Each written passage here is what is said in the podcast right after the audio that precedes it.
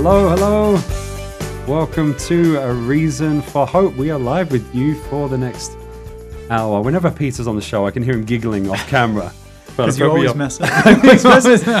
that that could be true as well. Get it right, and I won't laugh.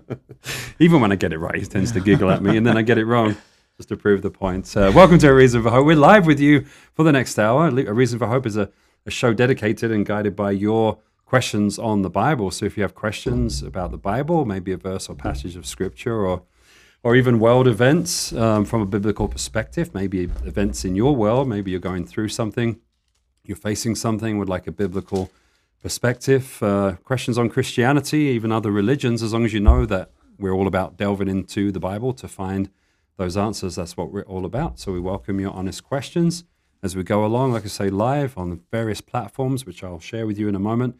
Please do send your questions in. I will personally be uh, fielding those questions as they come on in, and we'll make them part of our show today. So that's what this next hour is all about. We're very glad that you're you're joining us. My name's Dave Robson. I will be your host, and like I say, I'll be on all the platforms checking your questions, chatting along as that goes along. And with us today, let me introduce our guests. With us is uh, Peter Martin. You're not usually sitting there. You're throwing me off there as well. First time. That's the first time. How'd you like it? Is it comfortable? Yeah. Yeah, it's pretty nice. You okay? like Need it. anything? Can I get you some peanuts? Or, uh, you doing good? You doing Yeah, well? Yeah, Doing good, see man. you. Yeah, I just got back from Pine Top. It's really Yeah. beautiful up there. Yeah, your wife posted some pictures Oh, yeah. of you and your family. Yeah, in the snow. nice snowman. Oh, yeah. Yeah, his head was kind of small for his body, but it was uh, it was okay. That was perfect proportionality. How dare you? I'm not sure about that. Not sure about that. Yeah, Pete, Peter is a, he's one of the pastors here at Calvary Christian Fellowship. Um, does a lot of our counseling here. I was going to say you're a wonderful counselor, but I should probably reserve that title for Jesus alone.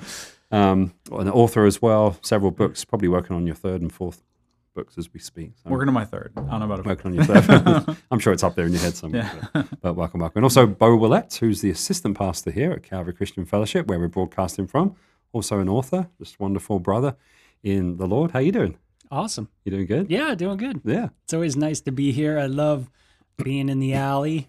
Yeah, the back alley. Yeah, The back even alley. though we do need a we do need a uh, like a, a street, you know, Yeah. like post. That would be like, cool, of, man. Of You what get- street we're on. You got Alright. Hollywood here, Mhm. and then Vine over there. No, I'm just kidding.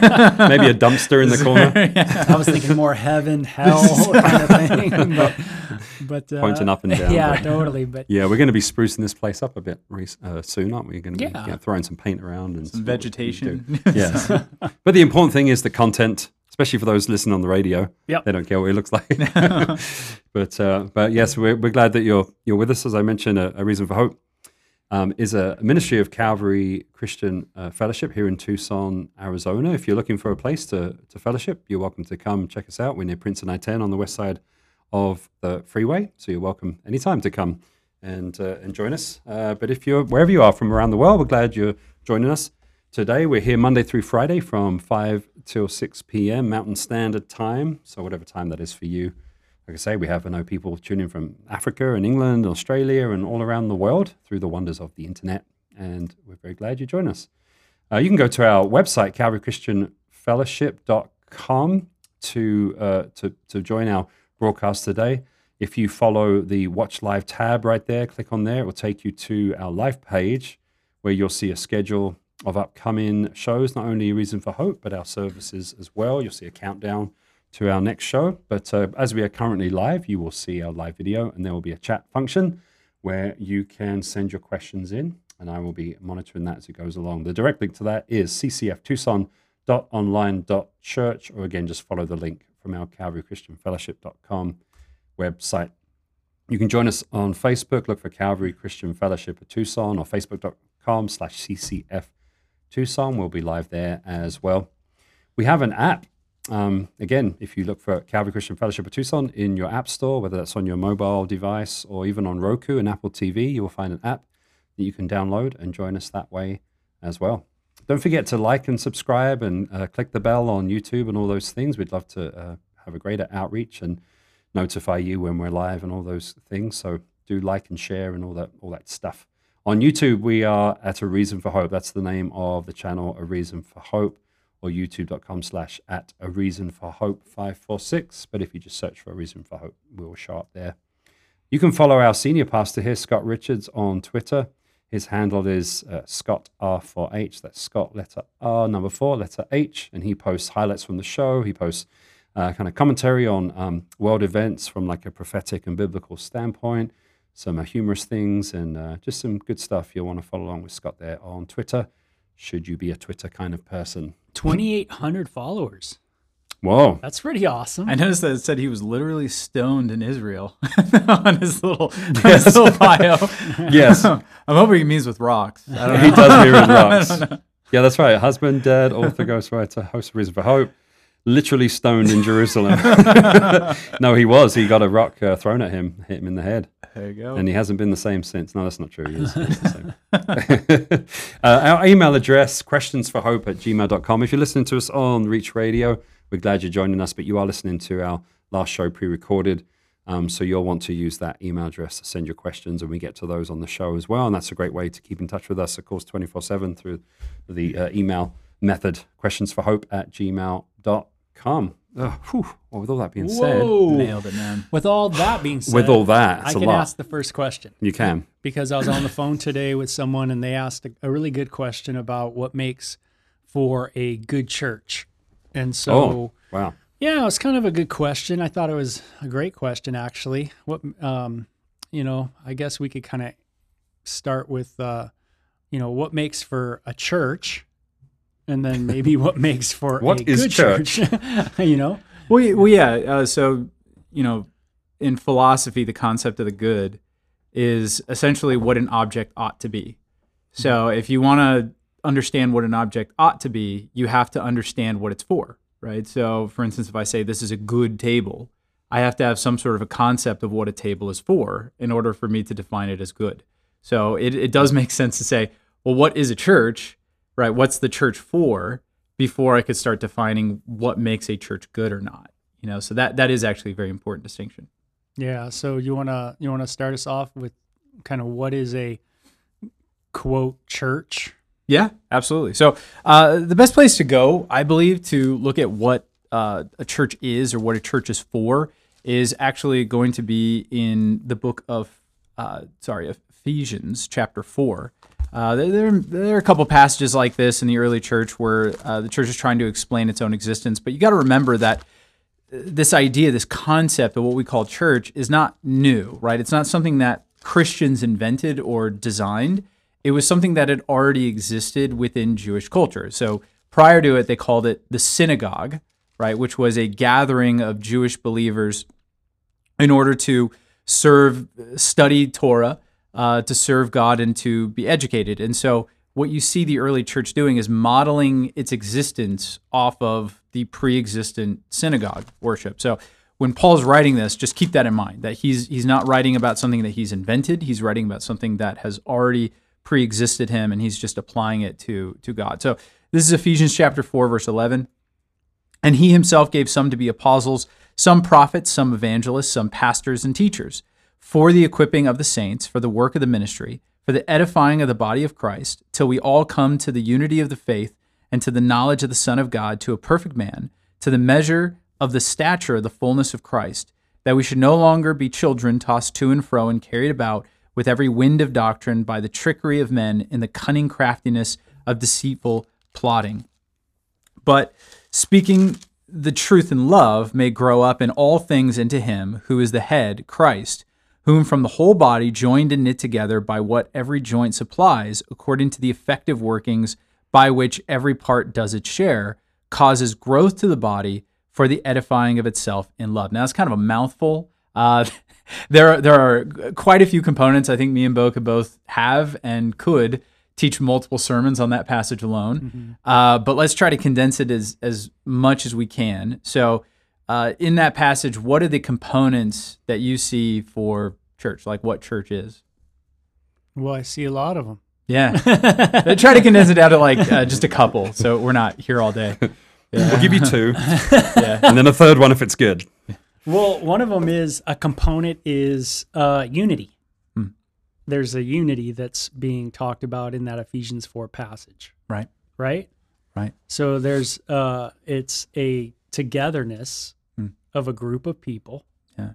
that are there for a specific purpose. right, and that purpose is talked about in that section right after it talks about some are this, some are that. Yeah. It talks about that we may grow Yeah. Which is which is what the word church means, right? Yeah. Just gathering. a gathering, right? So you see that in the book of Acts, chapter two, where it says, "And every day they continued uh, together in the temple." Hmm. So that same kind of idea of just gathering Right. together. Um, but there's a couple things that are mentioned. I, I think one of them was the idea of uh, kind of the idea of glorifying Christ, uh, Right. being conformed or transformed in, into the image of Christ. Right. So that kind of jumped off the page too of that Ephesians 4. So it's a gathering of people that are worshiping God Yeah. in the hopes of being transformed Hmm. into a rightful image Right. uh, of, in a sense of uh, human beings, the- Right. The, right image, bearing the right image. Right. Which is You know, uh, such a different like what you said right there i mean i, I, don't want to belabor the point but what you said right there is so contrary to what a lot of people think of when they say like a good church Mhm. uh, so the first thing that i'll mention is there's a big push within christendom today for what's called the uh, the seeker sensitive church Yeah, I just talked. I just had a meeting with a, a person who said, "Man, our church is really focusing on acceptance." And I said, "Well, that's that's that's so weird because like if I want acceptance, like I'll just go to a club. yeah Right. Like you know, like when I was young, yeah like you know, and I wanted acceptance. Like I had acceptance with my peer group. right I mean, I had acceptance at Yeah. raves. Right. You know what I mean? I had a lot of acceptance. yeah You know, I don't know if I. I, I wasn't looking for acceptance, not from human beings. Right. Right. So the, the point of the church is actually not to be inclusive, it's actually to be exclusive. Right. So, in other words, when you're gathering together, the idea is that there's like minded individuals gathering together and not everybody is invited. Right. So, not so, everybody so is there. define that though when you say it's not inclusive. Right. So the idea of inclusive is kind of like what you're talking about with the club of anyone can come. Right. Just anyone can If come. you pay the fee, You pay the fee. You're in. You can do whatever you want. Then you, when you're in the club, you know, if you want to get drunk, get drunk. If you want to get high, get high. If you want to dance and rave, go do that. If you want to mm-hmm. sit in the corner and sulk, you can do that. It's just, it's whatever you want to do in that moment, and whatever perspective you have is fine, right? That's inclusivity. It's just everyone is welcome. Anyone can come on in. That's the idea. The church is not designed to be inclusive. The church is designed to be exclusive. It is for a very particular group of people for a very particular purpose. So the mindset that's prevalent that you that you mentioned is it's people who want to glorify God in our thoughts and our behavior. So I'm going to a place in which my thoughts can be shaped in a very particular way and my behavior can be shaped in a very particular way that I might live a life that honors and glorifies God. That's who the church is for. So the idea of a seeker sensitive church is a more evangelistic model. Everyone is welcome, everyone is invited, and the purpose of the church is to then convert you to the idea of Christianity. That's it. Um, it's not really there for like minded people to gather and to seek to glorify God. It's a gathering place of everyone to be entertained, and then hopefully you're converted to God. and this is interesting, and this is something that when you look at church history, you kind of see something shift Hmm. uh, at times in certain times in history Right? where the church gets this or changes its direction. Right? where I remember reading, studying about a, a man, an author, uh, famous author named Albert Camus. Hmm. And uh, some people know him as Albert, but uh, I don't think He's it's. French. Is yeah. Albert Albert Camus. Yeah, consonants don't matter in French. That's right. you just throw them out. Yeah. But, you know, him. He, he went to a church and he was fascinated with the music that was played in a in a church and um, and the preaching he said was okay it was wasn't horrible to him or Right. nothing but but the, the idea wasn't that he was going to like be accepted in the church he knew the church already had established Hmm. a a way about it Hmm. it was already established long ago Right. and Camus wasn't going to change that Right. and he wasn't expecting for the church to bend over backwards for him Right. You know, I mean, it'd be like the equivalent of me going to a college university course Uh-huh. and just like being like, you should just accept me as I am. You know, so whatever lectures you're giving, that offend- going up to the professor later, be like, that really offended me. I don't really think that you're telling the truth. I don't really like what you had to say. You want me to do a test on this? Well, I don't like that book. I'm not going to do a test on that book. I'm going to do a test on a book I want to do. You know, that would be so foolish because you understand people are there. They're actually spending money to be in a place to be educated in a particular way. So the same thing is true with the church. It, it has an intent, it has a purpose. yeah. And its purpose is not to accept you as you are. The purpose is actually to conform you to a very particular way of thinking and behavior. Right. And Jesus establishes uh, his church in the book of Matthew when he's in a, a wonderful little chat with Peter. And he and he says um, it's like in Matthew maybe 16 or somewhere around there, but um, I might have the the exact place, you know, not correct. It's in there. It's it, it's in there. It's in there. the Where's book, it you'll at? find it. Yeah. But, but uh, it's it's somewhere around there in Matthew where Jesus is in this talk with Peter, right? Mm. And you know, and everybody knows this passage. It's pretty famous, right? Upon this rock, Yeah. I will build my church, and the gates of hell will not prevail against it. Yeah. But it's interesting because it's it's personal. Right. My church. Right. It's not. I will build the institution Right. You know, on your philosophy of life or something like that. Mm-hmm. It's I will build my church. Right. So I think what Camus understand, and I think what's important to understand, and what you're getting at, is that th- the church is something that is established by Christ. Right.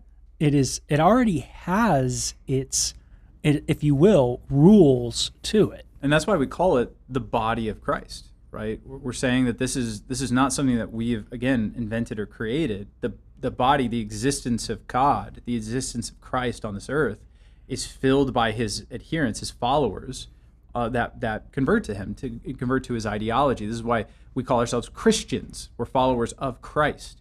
So that's what the the body, that's what the church exists to do. It's not a man's creation and we just kind of form it how we want and it's our ideas and it's our ideology. No, no, no. Like we're trying our best. We're trying our sincerest to convert again our our thoughts and our behaviors to Christ. Now, does that mean that we're doing it perfectly? No, but that's our intent. That's what we're trying to do the best that we can.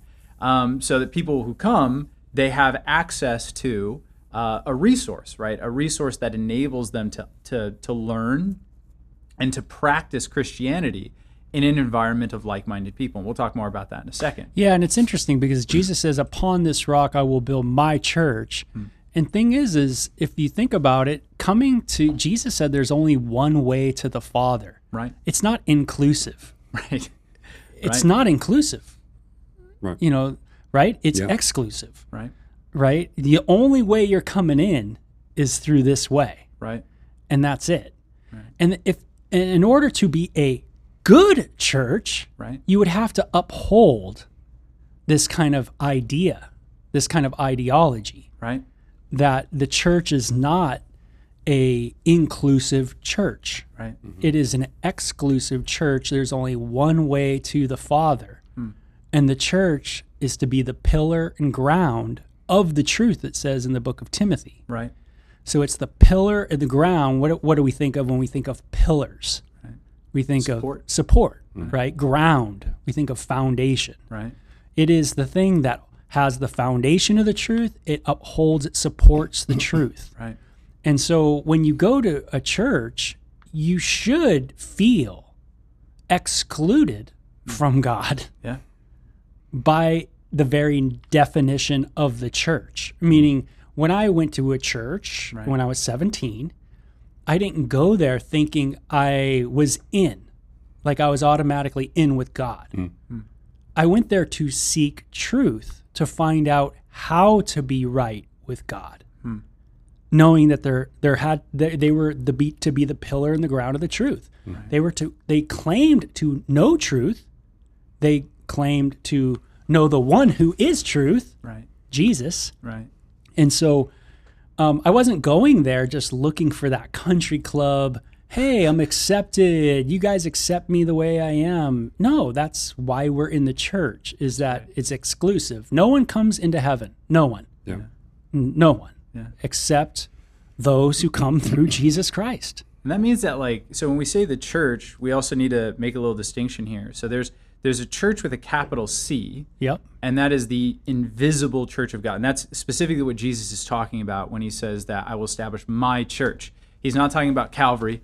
He's not talking about the, the Baptist church down the street uh, or anything. He is talking about this church with a capital C. It is the invisible gathering of peoples in all time from his resurrection to now and into eternity.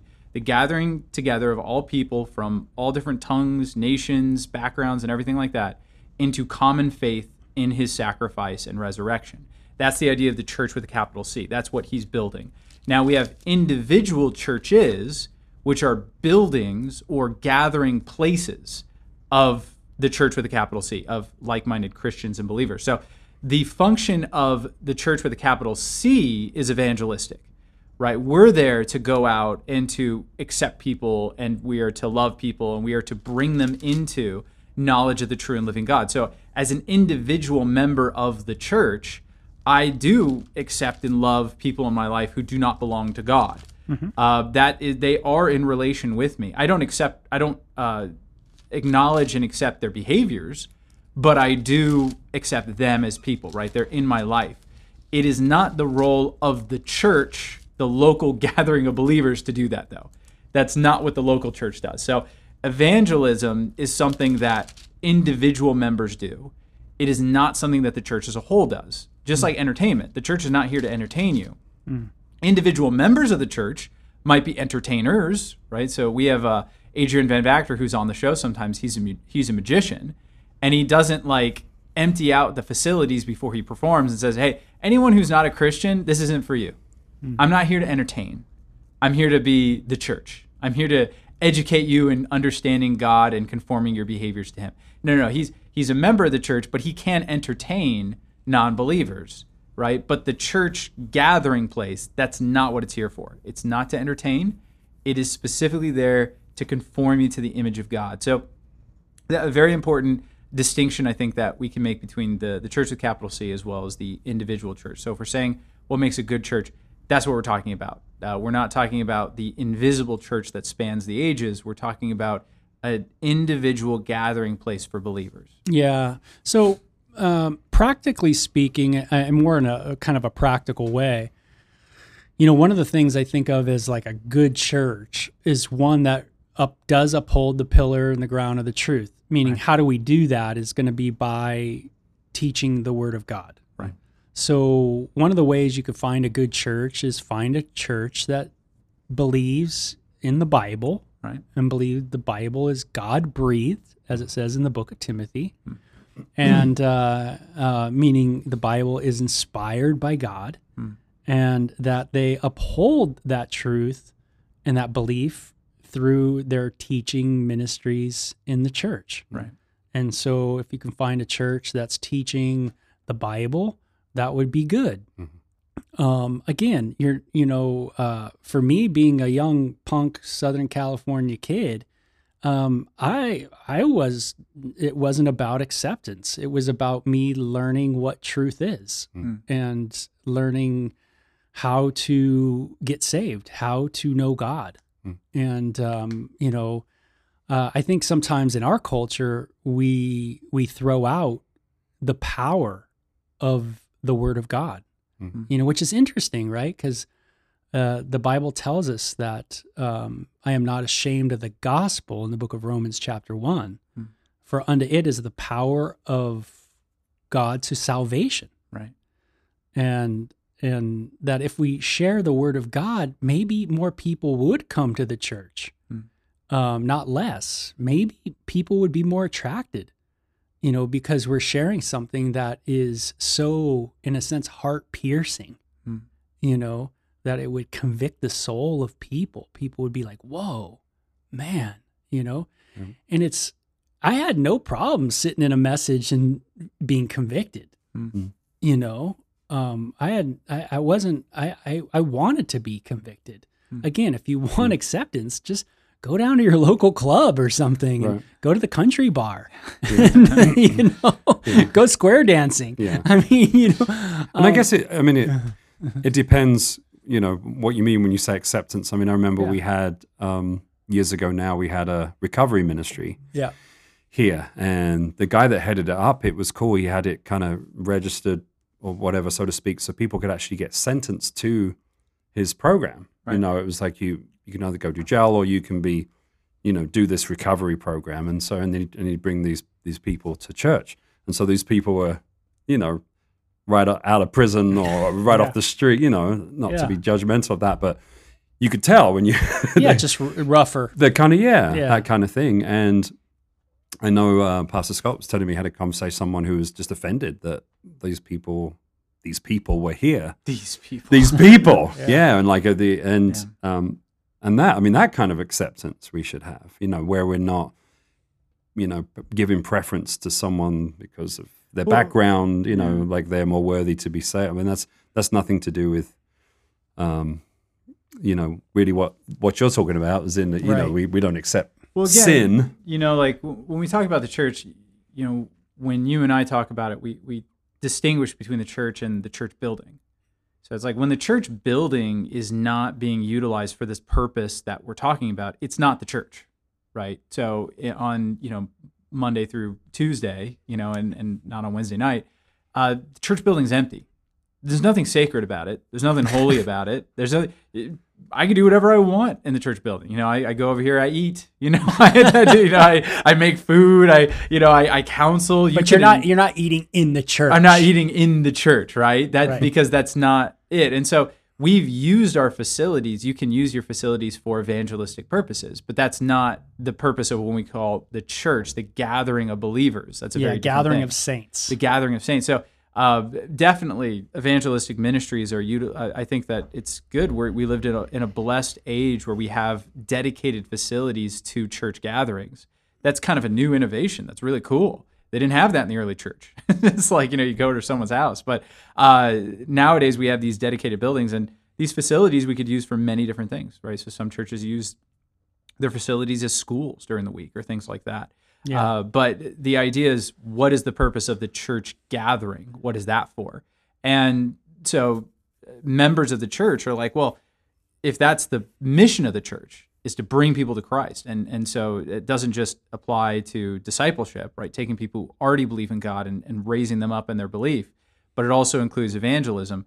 How can we, in our off hours, quote unquote, utilize the facilities best to reach the world for the gospel of Christ. Now, again, it doesn't it's not to discourage you from inviting your friend or your family member to a church service, but it just means that that's not what the church service is there for, right? You you you shouldn't uh, like Camus was talking about. They shouldn't be showing up thinking like, man, that was really offensive. He, he talked about the Bible. I don't like that. You know, it's like that, that's what it's supposed to do. The, the the doctrine of the Christian church should offend people who are outside of it because by that doctrine you are declared a sinner in need of a savior right? So of course it's going to offend people who aren't brought in but that's not what again the church is not there to be inclusive. Now uh, another interesting thing that you see in, in, ephesians chapter 4 is as you said bo there's a teaching of the word right that we're upholding the word we're upholding the truth. And i actually just read a good devotional yesterday from a guy named george mcdonald where he was talking about the Bible and he says, We make a mistake when we think that the Bible is God. Our Bible is our introduction to God. Uh, God is a person that we can have a relationship with. So, what he's talking about is like when I'm reading the Bible uh, and I'm giving sermons, there's a reason why we're giving sermons as opposed to just people buying the audiobook of the Bible, you know, just, just listen to it on tape, you know, or just have someone read it that has a very eloquent voice or something like that. The reason why is because I'm reading the Bible and then I'm applying it to your life that affects again the way that you think and the way that you behave. That's the intent. Um, so it's supposed to be convicting. It's supposed to be elevating. It's supposed to be uh, motivating, comforting, all those things. Right? That's that's what the purpose of church is. And it's also a place in which you can develop or cultivate community with like-minded people. So there's always a danger presented in the New Testament of people falling away from God because they don't have enough relations or community with people who don't adhere to God, right? This is the almost the entire message of the book of Hebrews, where you have Jewish believers falling away from faith because they're sticking to their Jewish traditions and continuing their feast days and their temple worship. And the writer of Hebrews is saying you, can't do that, right? You, you need to, uh, Hebrews 3, verse 13, do not neglect, I mean, Hebrews 10, sorry, do not neglect the gathering together of believers as some have done right? So th- there's an idea that the church is there to uh, build and cultivate a community of like-minded people that can help you in a relationship with God and teach you how to love, right? Teach you how to relate to other people. So there, there's nothing wrong, by the way, of having certain ideas of like, okay, as long as that's your primary standard, this is what I want from a church. It's not wrong for you to to look at it and say, well, there are different churches that help me do that better. So if you're a more emotive person, you might want to prioritize worship ministry within a church, right? That would be very important to you. If you're very musically gifted and that speaks to you, gonna be like, it's not that you could throw out the teaching of the word and say it's not important, but to say, like, I would prefer a church that has very talented and beautiful music as opposed to, say, a church that does organs and, you know, does the hymnal. That that doesn't minister to me as much. Or if you're a person with kids and you're like, I would prefer a church that has good outreach for children, as opposed to maybe a smaller church that doesn't have any, right? Doesn't have any capacity to watch your kids or to educate them in the things of God, right? So there's nothing wrong with having these kinds of secondary preferences for church, but it is important to, number one, not make them primary, to say that's a bad church because it doesn't provide these things. That's not true.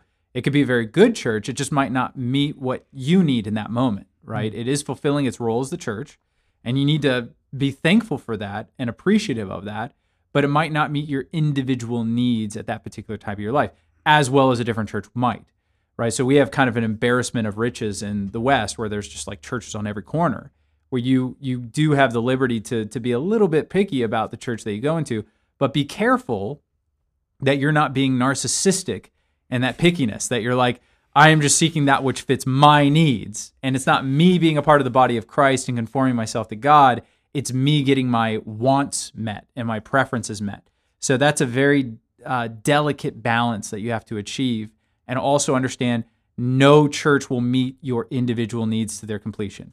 Uh, some will do better than others, but none are going to be perfect for you. You need to be able to fit yourself inside of it and work to make your community better and to be a, a relevant part of it. And that's what Paul talks about the end that we're being knit together, right? You're conforming yourself to fit into that body. You're not just like, accept me as I am. You know, I'm just, I'm Right. good as I am. You need to change to fit me. It's, I need to change to fit you. I need to change to meet the needs of that community as well. Yeah, yeah, good stuff, man. So yeah, there's a lot we could we could continue on with that talk for sure, Yeah. um, because it's a good one. um, but uh, hopefully we gave you some good stuff to Yeah. to think through. It was on my mind today. It was cool that you mentioned about the teaching of the Bible. I was thinking about that today. I remember when I became a Christian and started going to church. I didn't know about the different styles of teaching the Bible. I didn't, and I didn't know that you could teach the Bible verse by verse. Like I thought it was probably such a sort of antiquated, is that the word, book? Yeah. Yeah, I did that too. you couldn't just go through it. Yeah, you know, how I you had to too. do topical, you know, which is a style of teaching where you have a topic like marriage, and then you pull some verses and you throw it at it, um, as opposed to the verse by verse, which you know, pretty much across the board, Calvary Chapel, right, teach verse by verse. yeah. Yeah, we pick a book of the Bible and we go I through, don't. No, I'm just kidding. you don't. when I teach, I usually do No. topical. but- go over the place. but Sometimes usually, other books. But usually, what we call our, uh, in, you know, it, like at our this fellowship and most Calvary chapels that I know of, and that's the only church I've ever been involved in is Calvary chapels. Yeah, But um, you know, the senior pastor is usually going through the Bible, you know, book by book and verse by verse, Yep. Yeah. and taking, you know, in a sense, taking the flock through the Word of God Yeah. and honoring that Word. You know, if there's a guest speaker like what we do with our senior pastor, and we we jump in there. You know, of course, we're going to do a, a topical. Sometimes we will pick a really small book Yeah. and maybe tackle it. yeah, But on the whole, we just, you know, we'll do a topical or something different. Um, but, uh, you know, it's very important that the congregation get the entire Bible. Yeah. And, you know, and, and that what we're doing is we're, we're, we're putting ourselves in a position when we teach through the whole Bible, we're putting ourselves in a position to know the whole counsel of God Right. so that we can be conformed or transformed into the image of Christ. Yeah. And so we can be knit together Right. and serve the body. So, you know, you sit there, you listen through the Bible, you go, oh, wow, I'm going through the book of Philippians. Right. You know, gosh, man, I'm learning about how to, you know, serve and joy, consider other people better than myself. Hmm, you know, that's what it says in chapter two. Hmm. And you go, whoa, that kind of hits you. You know, you go, man, that's right. I got to learn how to serve people, you know, and consider their needs maybe greater than mine. Yeah. And that's how Christ did it. Yeah. That's what Christ did. So, you know, that's that's the kind of church you want to go to. Uh, again, I, I I'm kind of puzzled sometimes that people want to go to a church that is like accepting of a behavior. Yeah. Um, you know, we're dealing with God. And I knew at 17 that when you invoke the deity, when you start talking about God or gods, Right. You're talking about something greater. Mm. And that wasn't weird to me. Yeah. I, I, I thought when you mentioned the word God, Yeah. that obviously is greater than you. Yeah. Yeah. That's in contrast to us as human beings, Yeah. right? So God or gods must be eternal, Yeah. Yeah. you know? So they must be greater. Yeah. Yeah. And you wanted greater. You wanted greater, Yeah. right? You don't want someone like you. Yeah. And, and so, you know, you know, just by invoking God, Hmm. you know, you're you're you're going to be studying someone that is the best. Right. And don't be shocked if you find in your own life Yeah. a lot of issues at this point. You know, This is, this is, by the way, why Jesus gave. This is why, Makes sense. It makes sense. It makes- that make sense? Yeah, it makes a little sense. yeah, Uh, but this, this is why Jesus. I don't agree with it, but it meant no. Maybe not. uh, but yeah, this is why Jesus gave the right of the church to be able to excommunicate people in Matthew 18, right? The church discipline. So the idea there is that, again, we want people to come in. And if somebody, like I said, if someone's a visitor, someone just comes in, we're not going to be like, hey, what, are you living with your girlfriend? Get out of here. You know, like that. but, you know, like obviously if someone is attending, right, they're, they're Yeah. attending faithfully. And sin, as, as Jesus puts it, like a sin is found out Mhm. uh, there's a methodology in which that sin is confronted, right? You don't just kick the person out, but you talk to them about it, right? You talk one on one. The person who sees the sin goes and talks to that person, and then you bring two people to talk to them. And the intent is to try to uh, restore the person, right? It's, it's to bring them into the right fellowship. Be like, hey, your your sin, this behavior, it is putting you out of the fellowship, right? It's disabling you from being a part of what we're doing because you're you're walking in, and there's a difference, right? There's a difference between what we would call unrepentant sin and repentant sin. So, in other words, we're not saying that someone has uh, a sin of like pride or selfishness or something like that, and they're just like whatever.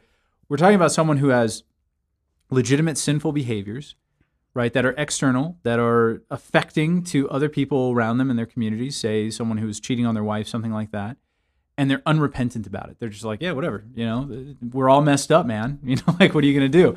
And so there's a methodology in which the church can excommunicate someone like that because what we're saying in that instance is you don't want to be a part of the church. You don't want to conform yourself to Christ.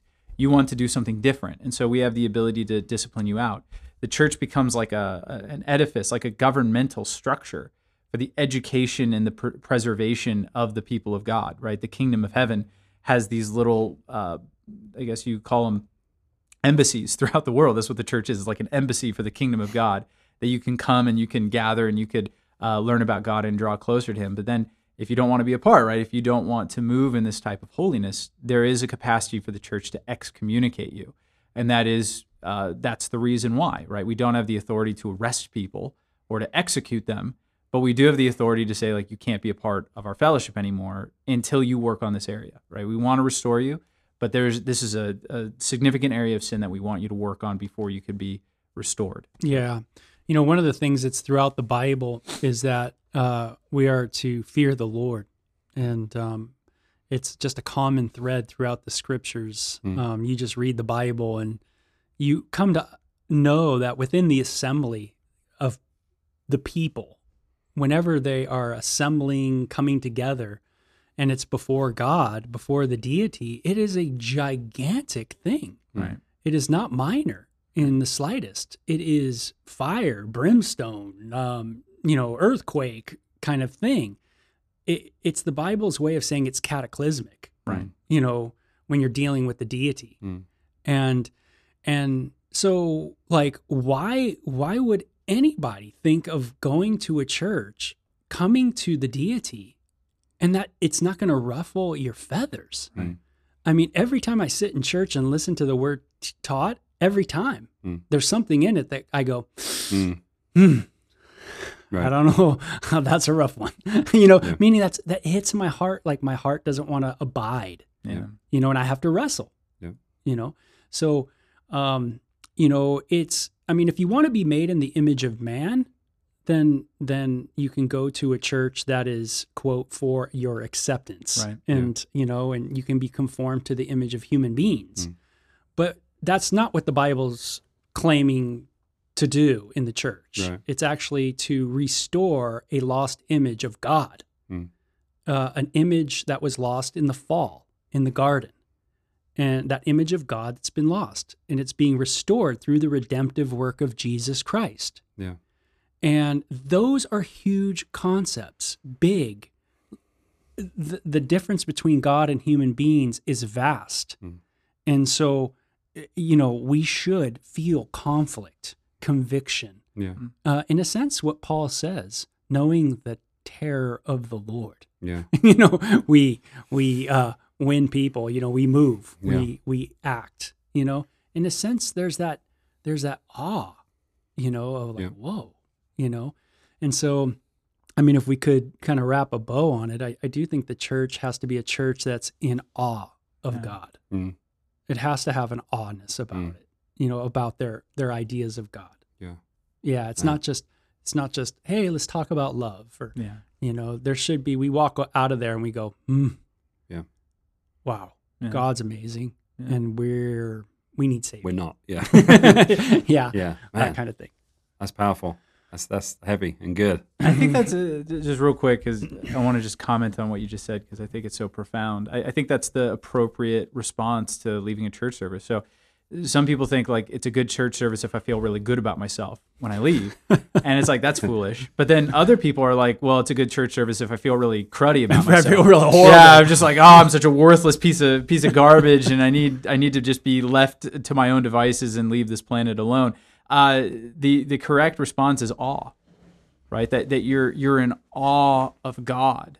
You're just like, wow, like God is amazing, and that will be convicting Yes. That His will be holiness is uh, huge. to be in awe of God, but it will also be uplifting to be in awe of God. That's right. right? Like that Pascal quote that you like so much, that Jesus is the only God that you could approach without uh, without arrogance and without uh, basically despair, Yeah. right? He does he does both. So that's that's the approach. If you're in a church service and the takeaway is just God is awesome, right? It, it fills in you an awe and respect for the divine.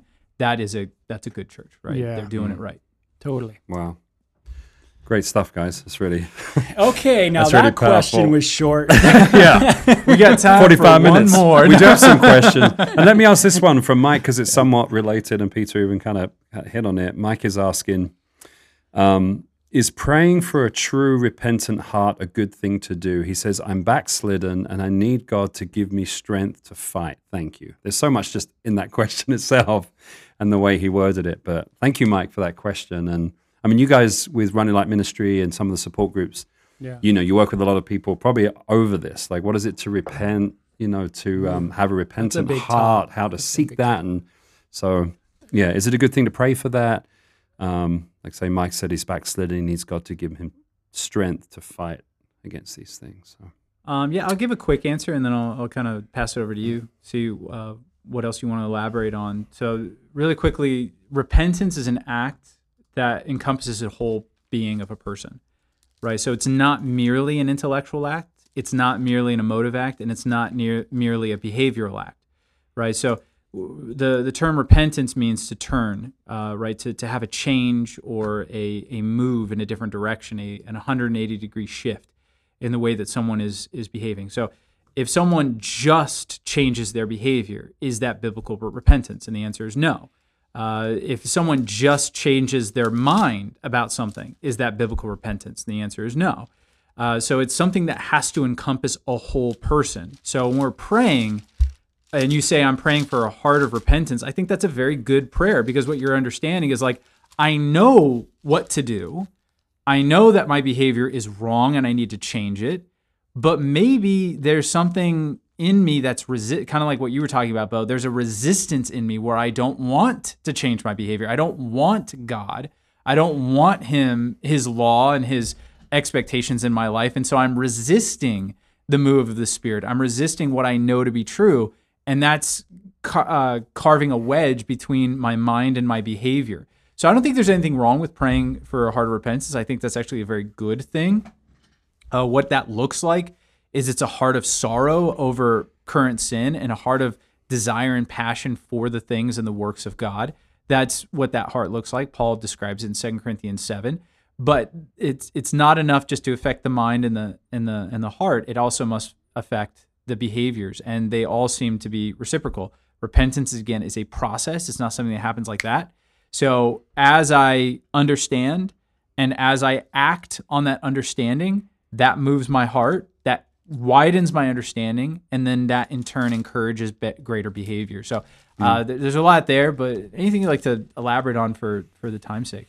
Yeah, um, I would say that in the Psalms, like in Psalm 31, 32, uh, of course, the famous Psalms of, of repentance of King David, you see that kind of idea of like, change my heart, oh God, Yeah. you know? And Right. so obviously nothing's wrong with that kind of a prayer. So I just want to give him that. Yeah. Like, hey, Mike, nothing's wrong with Yeah. praying that way. Good prayer. Yeah. You know, it's a good prayer. King Yeah. David did it. He was a man after God's own heart. Yeah. Go figure. Yeah. And, um, And, the struggle is very real. I mean, even the Apostle Yeah. Paul, right, said, I, I do the things that I know I shouldn't do, and I don't do the things I should. And the struggle is very real and very common as well. It's not yeah, an and there's a abnormal pas- thing. and there is a passage in the book of Timothy. I was trying to find it. Um, uh, again, my brain just spacing it, but it, where it talks about uh, um, repentance being a gift, yeah. and uh, it's in the book of Timothy, Mm. uh, a gift of God. And so, seeking that, I think, is beautiful as well. God, give me that repented heart. Yeah. Um, I know that's a prayer of mine almost every day. Right. Um, um, there's so many areas of my life that I see uh, a lack of Jesus in. Yeah. Mm. And um, when you compare your life with God, if you can only come to two conclusions, one of them is a prideful conclusion where you think that you lack nothing. Yeah. This is the rich young ruler's problem in the gospel. Mm. He doesn't think he need he lacks anything. Right. And this is it. In the church, there's a lot of people that walk around and they go, I don't I, I don't lack anything. Yeah. You know, I am complete in Christ. Yeah, you are complete in Christ. That's true. Positionally, you are complete in Christ. You Yeah. are saved. You know, but you compare your behavior Yeah. with Jesus's behavior, Mm. and you see that you need transformation. Right. You need it in massive ways. Yeah. And so, you know, to have a broken and a contrite heart before God, which God does not despise that. Yeah. You know, and asking God for those those, those needed gifts, that needed heart, that needed life change. Man, that's a beautiful prayer. Yeah. And that's one that needs to be on the lips, I would say, of every person Right. who is interested in the Messiah. Yeah. Yeah. I mean, Charles Spurgeon, when he talked about repentance, which I, I like his sermons on repentance probably better than anyone else's. Yeah. They're really good. Uh, I'd encourage you to look one up, Mike. Just type in Charles Spurgeon repentance, and uh, there's probably quite a few. But one of them that really struck me is he said, I believe that a sinner on his deathbed will repent more fully of his sin than he ever did in his life. And what he means is that this process of repentance is something that you never actually leave.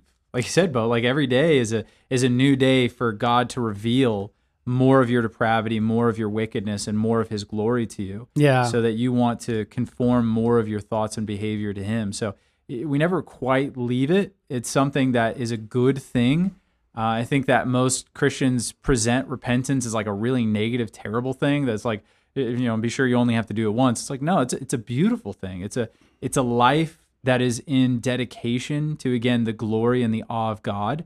That is then working its way out into you shifting your behavior to be in more conformity to it. Like it's a what a beautiful life, you know? Yeah, and, and and you know, just as salvation is a gift, sanctification is a gift too. Mm. Yeah. And we work out our salvation with fear and trembling. We're doing it. We're working, but it's God who works in us to do according to his good, you know, will. Yeah. Philippians 2, 12 and 13. Yeah. And so, you know, um, but it, but to, to, to look at repentance as a gift, like God, I need repentance. I need you to change my heart. I need you to work. It's beautiful because it's kind of acknowledging the idea that, hey, you know, God, you need to, you need to change me. Yeah. You know, I need to be changed. Um, that passage I was looking at was Second Timothy chapter two, actually, um, where it talks about those who oppose in verse twenty-five, and those who oppose God uh, are are oppose my eh, not God, but um, Paul's message. Right. It says you must gently instruct Timothy in the hope that God will what grant them repentance, Yeah. Mm. leading to the knowledge of the truth. So it's kind of interesting. God will grant them. God will grant grace. That's the idea. And that's uh, that was the main contention that Jesus had with the Pharisees, right? So when he says you're whitewashed tombs, or you say only clean the outside but not the inside, what he's talking about is an adherence to religiosity that's purely skin deep. Just do the right thing and it's all good. And Jesus says no, something needs to happen in the heart, and that frustrates man because man wants to be able to do everything on its own. You can change your mind without God. You could change your behavior without God, but you can't change your heart without God. And so when you're coming to to to Jesus, when you're t- coming to God and saying, "God, change my heart," you're asking Him to do what only He can do, right? Jeremiah, when he was thinking about this, he lamented and he says, "Can a leopard change his spots? Can an Ethiopian change his skin? So then, how can you, who are accustomed to evil, learn to do good?" That's what he's saying. Hmm. He's not saying you can't change your be- anyone can change their behavior. He's saying you can't change your heart that undergirds the behavior. You can't be a hmm. new creation. Yeah. But that's what Jesus promises that we will be a new creation. So uh, my my encouragement to you is now that you're praying, right, praying for God to change your heart, start acting as though God is faithful to answer that prayer. Right. So don't sit around and say, like, well, I'm gonna wait for my heart to totally shift towards the sin and I'm disgusted by it and I'm really sorrowful. Like start acting as though God will answer that prayer. Start walking in faith. And as you're walking in faith, I guarantee you the Holy Spirit will be faithful with his end of the bargain, right? If you want to put it that way. He will start shifting your heart, absolutely. But you start walking out in faith. You start stepping out in faith. Do the things that you need to do. I, I love the uh, recovery prayer. God grant me the serenity to accept the things that I cannot change, courage to change the things that I can, and the wisdom to know the difference. Right? There are things that you have the ability to change. You need the courage to do so, though. You need the ability to step out in faith and to say, like, what are the man? If I, who are the people in my life that might be able to help me in this fight? You know, if I talk to them in humility and ask them for help, have I done inventory of my issues and thought through like what leads to them and why I do these particular things? Have I really thought about the people I've been hurting and affecting with my behavior? If I sought to make amends with them, if I committed my, I'm going through the 12 steps, but you know, like, you know, if I committed my will to God and the higher power and sought his uh, recovery, understanding I can't do these things in my own strength. And we mean Jesus. Right. Yeah. yeah. Yeah. Yeah. So, I mean, that, those are uh, just some basic things, but Yeah. really good question. Yeah. Yeah, it is. Thank you, Mike, for that question and your, your transparency. And I Yeah, don't know, I feel like you're in a better place than you think just based on what you're saying, you know, just that need for God. So that's good. Um, we've only got about four minutes left on the show, but a question from Ronald. He says that Kay Arthur has um, a teaching series on battling demons. Uh, seems very strange, but it's a large women's Bible study at a local church. I am skeptical of this women's Bible study. Demonology is not a biblical study I'm aware of or that we should encourage. Please correct me if I'm wrong. So, how much should we study demons and their methods and be in, in, intelligent about those things? I don't know. Is that something we should give our time to? You know, it, it, it it's such a good question. I would Yeah. say like re- when you read through the Bible, so you start in Genesis and you start just reading through the Bible. How much is the Bible um how much is dedicated to the study of demonology? Not much. Yeah. Not much. Okay, so there's not if we just take if we just start in Genesis, we start reading. Yeah.